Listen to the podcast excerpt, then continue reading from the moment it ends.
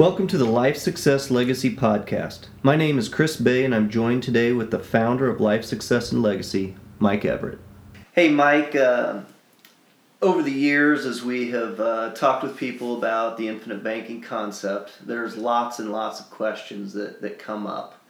Um, there's one that we hear uh, frequently, and that is why haven't I heard of IBC before? Right? Have you ever heard that before? I've heard that so many times it's unbelievable. yeah. So, and it's a legit, it's a legit question, right? It is. Um, personally, I'd never heard about it until I mean back in the day when I was an elementary school principal, and uh, I went to one of my dads who was a business owner uh, in town, and I said, you know, how do you manage your finances? And he said, Have you ever heard of infinite banking, IBC? And I said, No. So right there, I was thinking, why haven't I heard of this? Why has no one taught me this? Right? Well, you hadn't heard of it either, right? No, I hadn't. Yeah. Well, there's there's several reasons probably why uh, people haven't heard about it. Number one, Nelson didn't write his book, Becoming Your Own Banker, until 2000.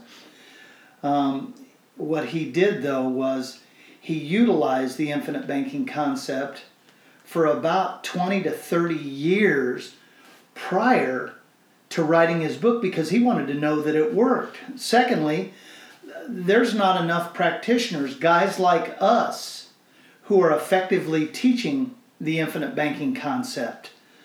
Um, third, most of the people, and this includes potential clients and advisors, don't take the necessary time to educate themselves and understand the true power of infinite banking or IBC. Right, right.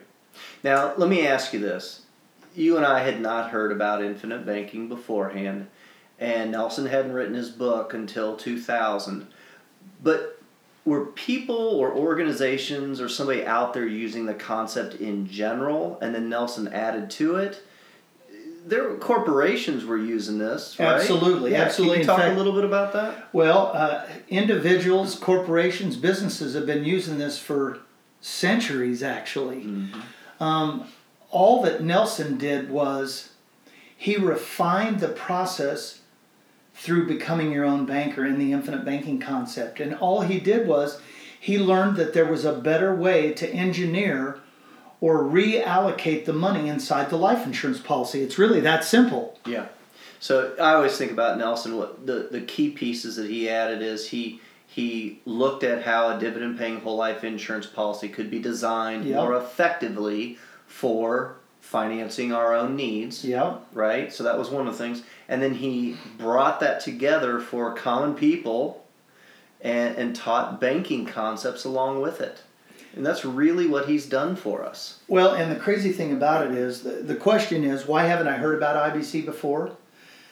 Nothing in our conventional financial wisdom hmm. leans towards this. Yeah. Nothing. No. But yet, all it is is taking a 250, 260 year old product and re engineering re engineering the way the policy works and making it so the individual the company, the corporation can learn how to control their own money by investing in themselves. So, so I'm going to ask you a different question now.